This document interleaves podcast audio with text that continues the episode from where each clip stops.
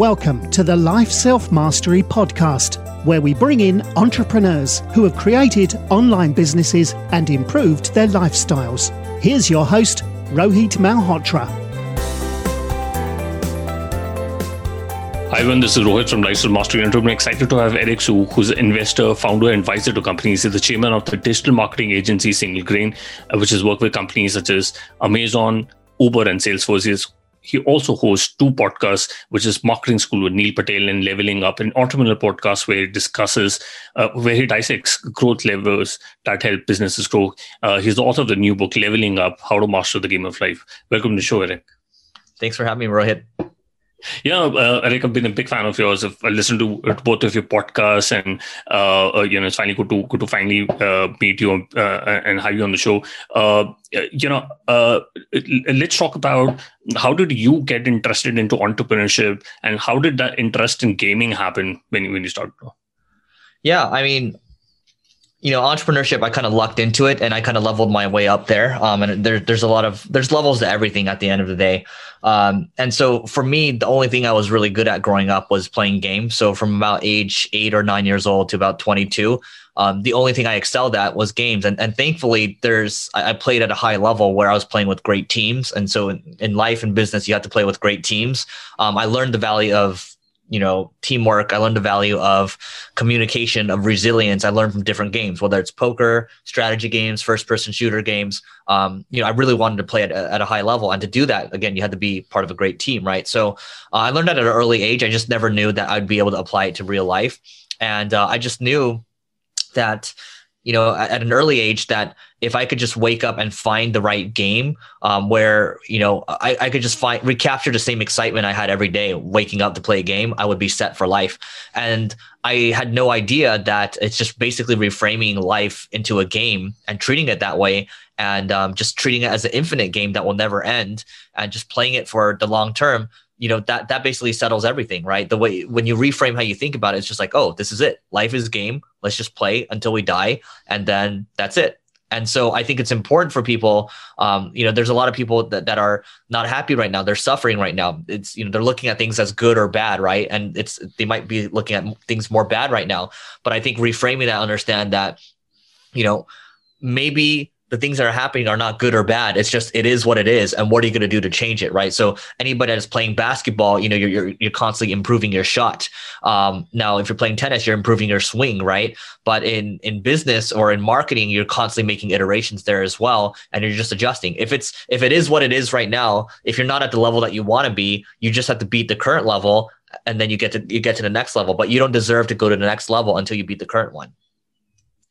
Very interesting. And, and you talked about infinite games. I, I really like that concept. I think uh, there's a book about infinite games and finite games. I think uh, I've I've uh, looked at uh, playing in infinite games. Uh, you know, as as a I'm getting older and advisor, and uh, you know, in in the book you talk about the concepts of power ups, which is education, love, food, uh, competition. You also talked about, uh, you know, uh, you you have four pillars, which is health, family, friends, and work you know how, how how does one look at concepts and power ups and how do you build your personal modes yeah, I mean, I, think the personal mode is really just your story, right? And so for me, my story is nothing unique. I'm one of the three billion people in the world that have played a game. Um, what's unique is my my intersection with other stuff. So I have a big interest in marketing. I love learning. I love teaching. Oh, so it seems very it, it, seems to make sense that I help level up the world with marketing, right? And that's why I have marketing businesses. My audience continues to grow that way. But um, you know, that's what it is. That's why the, the, book is really the intersection of the gaming and kind of the business stuff that I do right now. Um, and everyone has their own little intersection. They all have, you know, different variables that make them unique. It's just, you know, and I think um, you know, you get to a certain point where you're gonna have a message, right? And maybe if you don't have a message, it just means you need to develop more to get to the point where you really have something to say. And that's what a book is. You're here to just spread a message. Right. And, uh, you know, b- before we, we dive into your businesses, uh, you've been part of a treehouse. I was a big fan of, of the company. and Ryan Carson was the founder. Now, how did you get your start into into uh, treehouse and how did you become, uh, you know, VPS at a young age? Yeah. I mean, I got lucky. I, I mean, I, I, lucked into these things, right? So there's there's levels to everything. Because when I was interviewing for this role, um, I really demonstrated my passion. I watched all of Ryan's interviews, and I said, "Hey, this is what I'm interested in. I think this is the future. Um, education is is really important to me." Um, and I told him exactly what I would do with the website. And I was competing with other CMO level people, other people that have been VPs. Whereas I, at age 25, when I was interviewing, I had no management experience. I had a lot of, I just lacked a ton of experience, but I was very hungry. And he took a shot on me. Um, and, you know, that's what happened. And uh, fortunately, it worked out, but it almost didn't work out. A month into the job, he almost fired me um, because the company was actually in dire straits, which I had no idea about. But um, you know, I'm happy to talk about that. But um, basically, you know, once I got the job too, there's levels within how I interviewed there. Right, I did a lot of studying then when I got the job, I had to also understand, I had, I had to study how to manage. I had to understand how to build rapport with people. I had to understand culture. I had to understand how to hire. Um, I had to understand how to fire people too. And so, you know, I just constantly got a little bit stronger every single day, just 1% better every single day. And um, that's how I learned. Just like with, with single grain, when I took it over, I had no idea what I was doing. Um, I made it go from bad to worse. We dropped all the way down to one employee and my outside accounting firm called me and said it might be time to shut it down. So look, I, I think it's just a lot of pain and learning. Got it. And uh, you, you, know, you talked about your time in Treehouse. Uh, uh, what what changes did you make? Uh, you you got uh, you you understood about YouTube ads and video marketing, uh, but but what really helped grow more signups and did better marketing for Treehouse?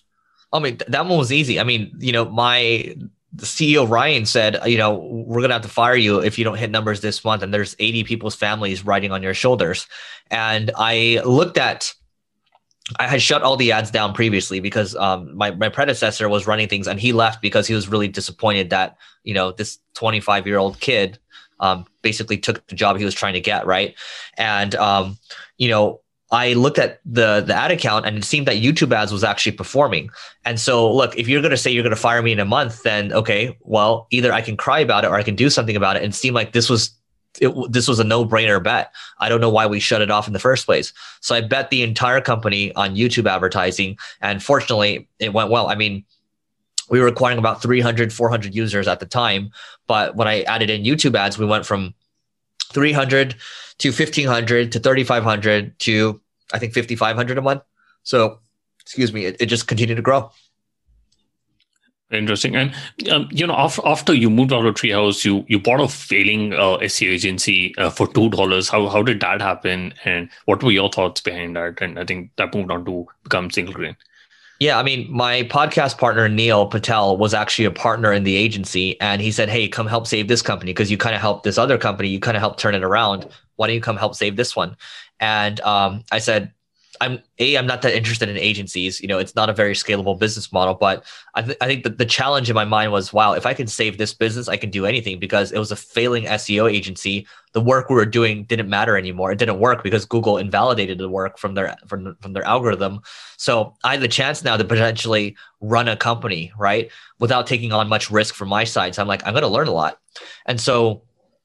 Uh, you know, I came in as a number two, the COO, and um, you know, six months into the job, the four other partners decided that they wanted out. And Neil even told me to get out. He said, There's nothing here. There's no brand equity. There's nothing as a friend. You should get out. And I said, Hey, why don't I give it a shot?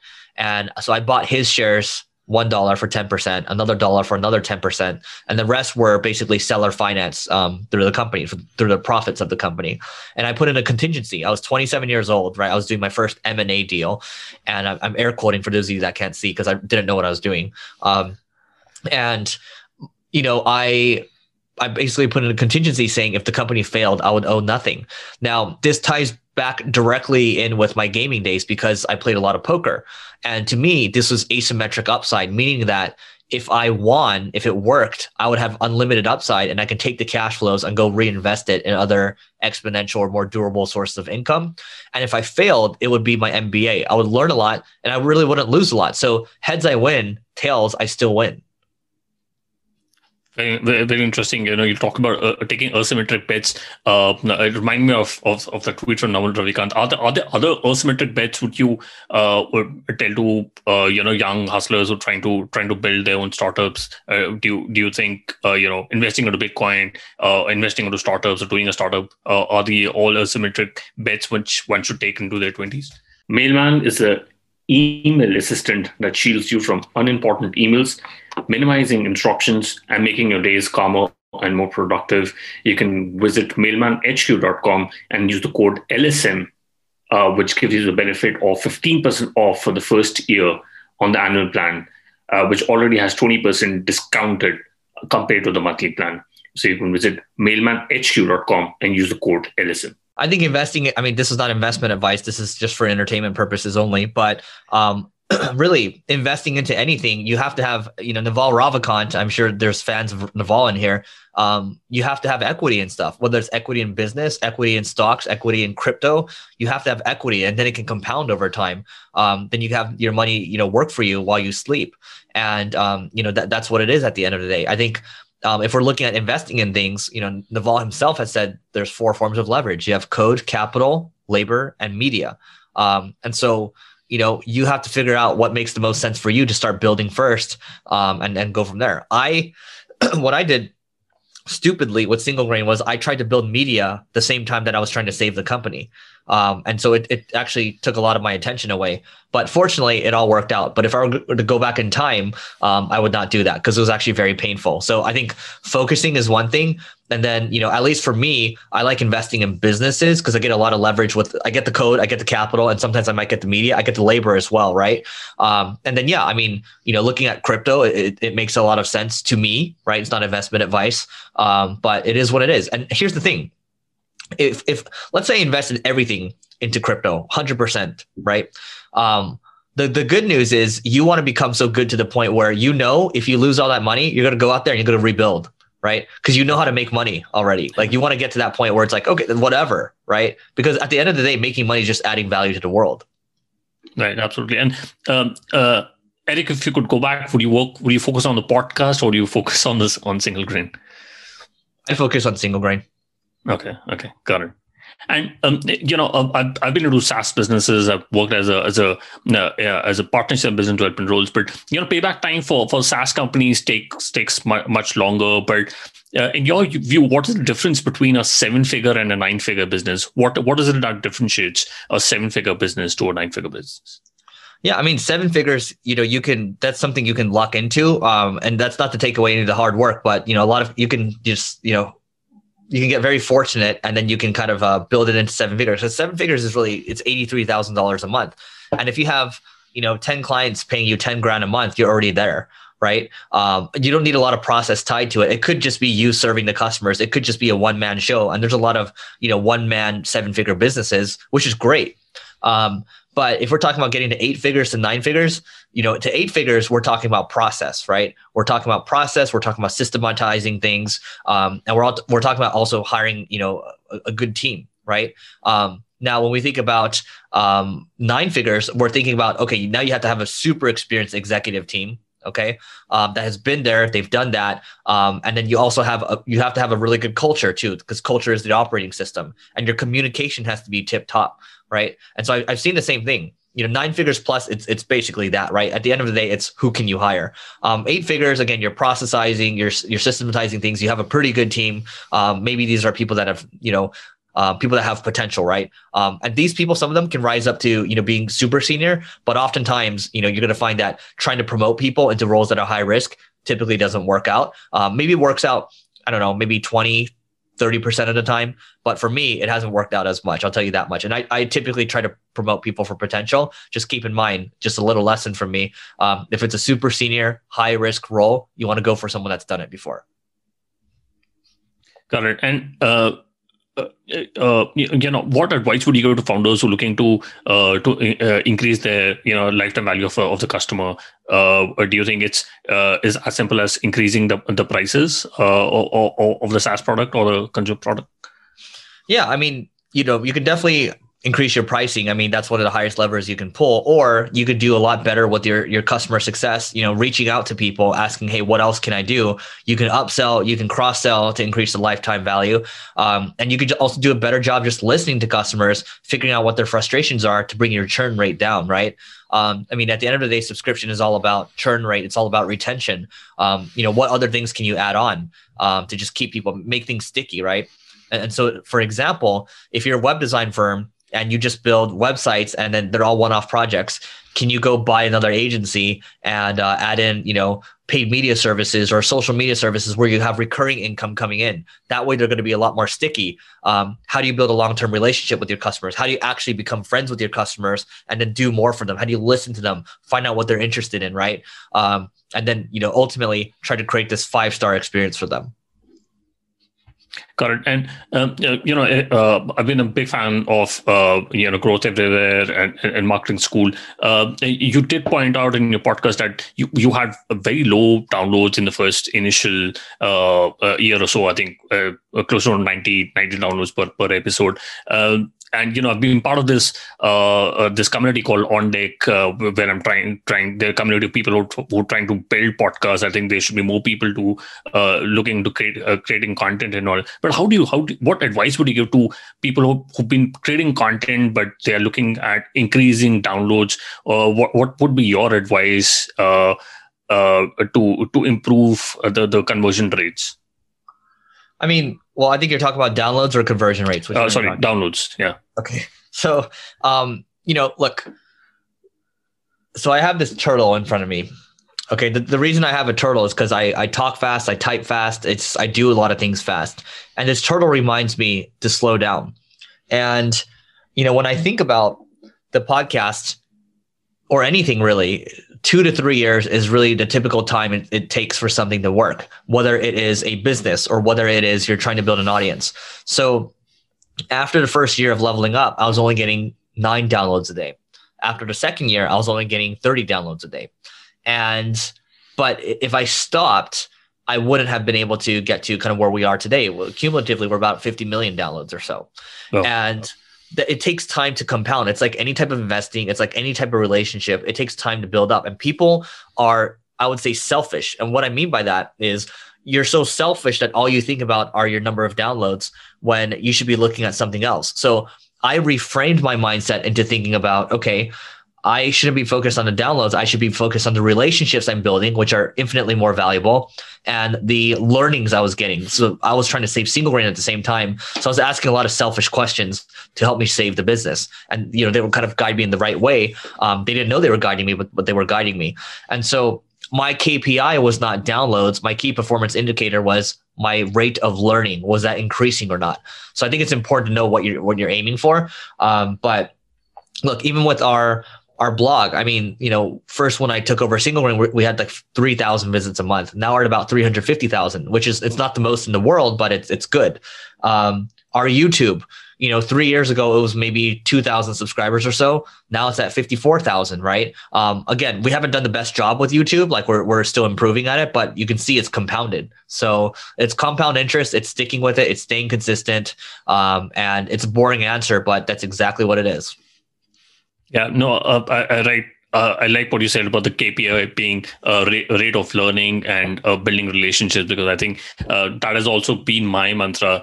Uh, uh, but but hopefully, you know, it's going to compound and the downloads are going to improve.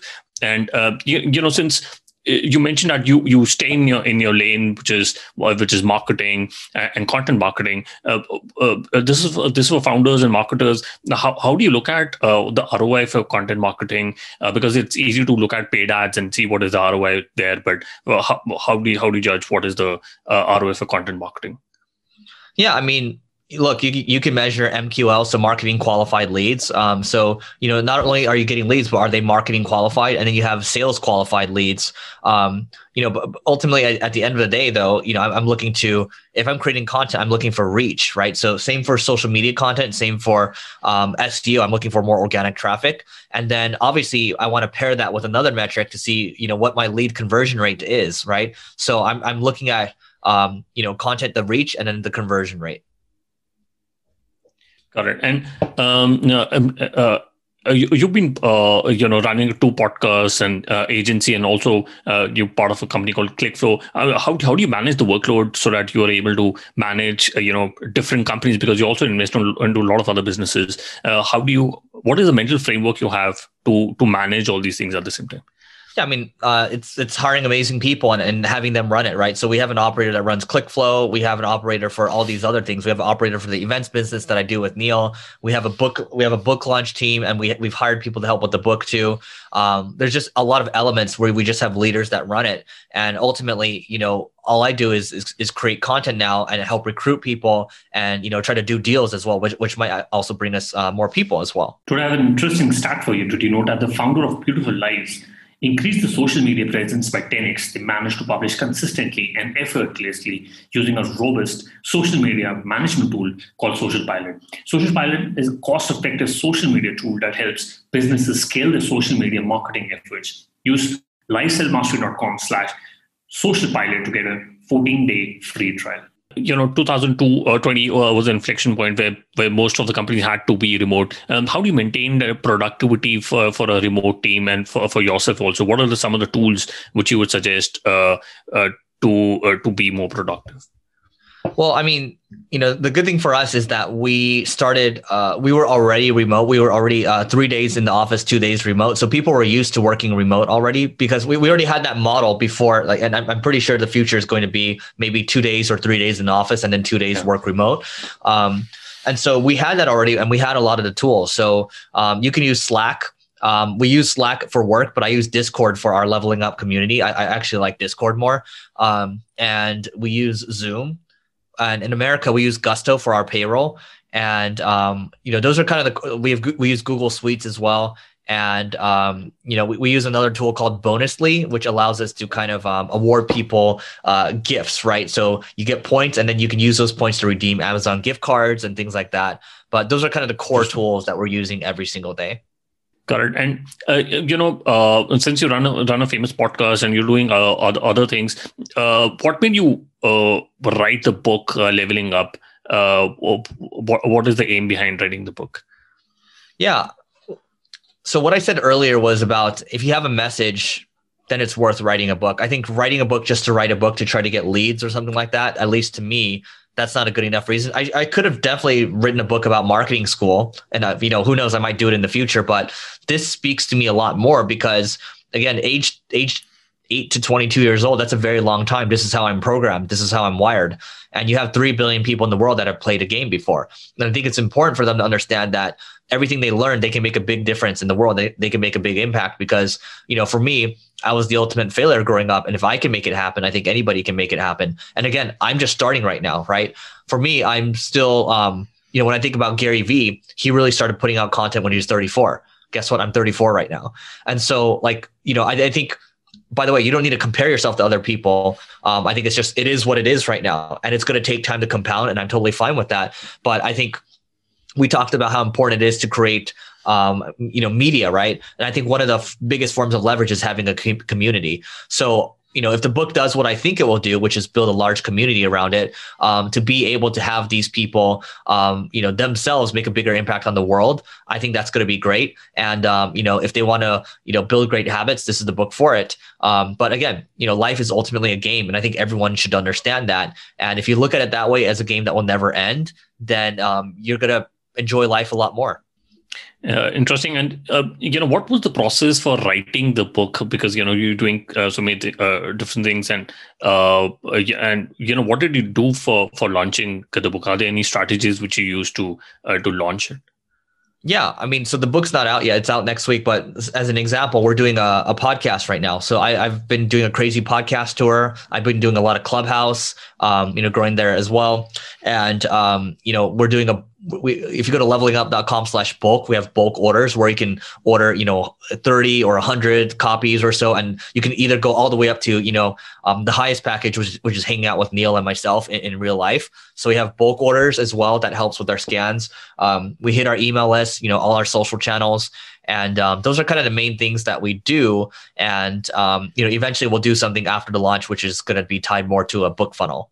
And what was the process of writing book? Did you did you make sure that you would write an X number of words every day, and did you have an editor no. who? Um, I it took me so you know, it took me about five to six years to write the book. And some people have told me like it'll take five to six years to write a book. Um, nice. But keep in mind, I was doing it on and off. So as I was doing it on and off through the years, I was gaining more and more experience. And there would be certain items or readings that I would like to pull in or experience I'd like to pull in from different areas. And it actually bolstered and supported the book quite a bit. Um, we did have multiple editors um, just to get different eyes on it. And I did have to basically um, re edit the book seven times. So, you know, all the things they told me, it takes five to six years, it's going to be seven edits. It basically, those two things were true. Very interesting. And, um, you know, uh, since uh, uh, I, um, you know had the, the privilege to read the book. Uh, uh, one of the most interesting things you talk about is uh, where, where one of your mentors talked about never peak. And you know uh, what happens is that you know, there are times when you uh, when you are not able to level up. Uh, you know what, what are some of because you you know you interview high quality entrepreneurs. What what strategy would you tell to people on on on to always level up and always you know power up in life yeah, I mean, so the reason the book's called Leveling Up and not Level Up is because you're constantly trying to get 1% better every day. And, you know, if you're failing at something or if you feel like there's a setback, that's a prerequisite to get to, you know, the next level, right? It's, it's, you know, how are you going to deal with it? It is what it is right now. How are you going to deal with it? What are you going to do? Um, and so that's, that's up to you. And, you know, for me, I've reframed it. Like uh, I, you know when, when i feel there's an obstacle or if there's pain or someone you know um, someone says something bad about me or someone um, you know kind of slights me eh, like i don't get angry about it um, per se um, but I, I do take that as fuel and I use it as motivation to get even stronger. So the way I look at it now is is, is give me more, give me more pain, um, not physical pain, but give me more psychological pain because I know that's a piece that's going to make me stronger. Um, and so you know that's what works for me. It might not work for a lot of people, but um, just keep in mind everyone is different.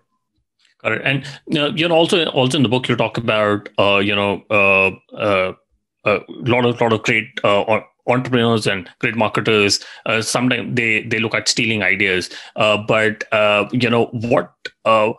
how how do you process ideas and and marketing ideas when you when you look at other companies and other uh, people uh, using that in their own business yeah, I mean, look, we're constantly learning, we're constantly copying, we're constantly iterating from each other. I, I don't think there's anything wrong with that. I think it's um, just understanding that nothing in life is really that original. You know, Steve Jobs said that everything in life is a remix, right? The mouse right. that I have in front of me, he stole it from Xerox. The GUI he stole from Xerox. SpaceX's rockets, you know, they look fundamentally the same as old rockets, but they come back to Earth. That's a big difference. But um, we're all just iterating. We're all just building on the shoulder of, shoulders of titans. There's nothing wrong with ethically stealing from other people because that's basically what we're doing. Right, and uh, you know, you also been part of part of masterminds and and communities like entrepreneurs organization. Uh, how how important is is such communities and such organizations and uh, you know are there any examples which you would advise to people to be part of such uh, such communities yeah, I mean, I'm in YPO. I, am in EO, so Young Presidents Organization, uh, Entrepreneurs Organization. They have different revenue requirements, and they'll verify your your income um, or the, the valuation of your business and um, those are great. You know, Neil and I we have our own peer group that we do, um, but you can tell like community is very important to me, and that's why I'm trying to build a new community with with leveling up. It's just connecting people and then letting them kind of flourish. Um, that goes a long way. You want to ultimately be the host where you can kind of, um, you know, make sure people get what they need and kind of, you know, um, influence the content. And um, yeah, exactly. We're, we're creating a movement with leveling up and we'll see how it goes. Awesome. Uh, Eric, I quickly want to do a top three. What's your favorite business book? Yeah, favorite business book would probably be The Hard Thing About Hard Things. Love that book. And uh, you know, if you could go back in time when you started uh, your business, what is the one thing you would have focused on or done anything differently? Yeah, I would have focused on one business. Got it. And uh, what's your favorite online tool? For example, Gmail, Slack, Zoom.